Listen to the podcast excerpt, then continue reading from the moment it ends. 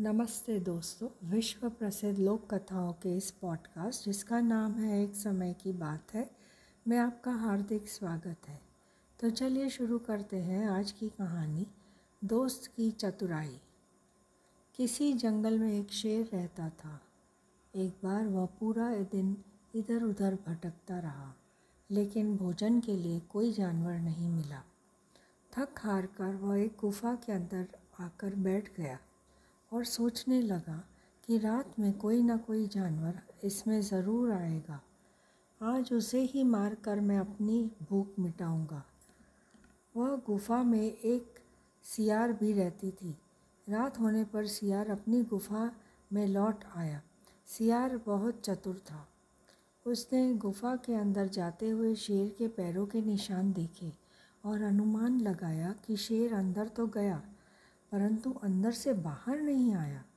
वह समझ गया कि उसकी गुफा में कोई शेर छिपा बैठा है।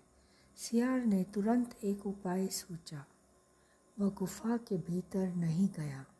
उसने बाहर से ही आवाज़ लगाई ओ मेरी गुफा, तुम चुप क्यों हो? आज बोलती क्यों नहीं हो? जब भी मैं बाहर से आता हूँ, तुम मुझे बोलती हो। आज तुम बोलती क्यों नहीं हो? गुफा में बैठे हुए शेर ने सोचा, ऐसा संभव है कि गुफा प्रतिदिन आवाज़ देकर सियार को बुलाती हो। आज यह मेरे भय के कारण चुपचाप बैठी हो। इसलिए आज मैं ही इसे आवाज़ देकर अंदर बुला लेता हूँ। ऐसा सोचकर शेर ने अंदर से आवाज़ लगाई और कहा, आ जाओ मित्र अंदर आ जाओ। आ जाओ मित्र, अंदर आ जाओ। आवाज़ सुनते ही सियार समझ गया कि अंदर शेर बैठा है। वह तुरंत वहाँ से भाग गया और इस तरह सियार ने अपनी चतुराई से अपनी जान बचा ली। दोस्तों, इस कहानी से हमें यह सीख मिलती है कि हमें बहुत होशियारी से रहना चाहिए।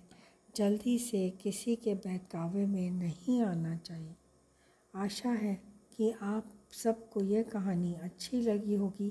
कहानी से ज़रूर कुछ आपको सीखने भी मिला होगा। जल्द मिलेंगे एक नई कहानी के साथ। Happy listening.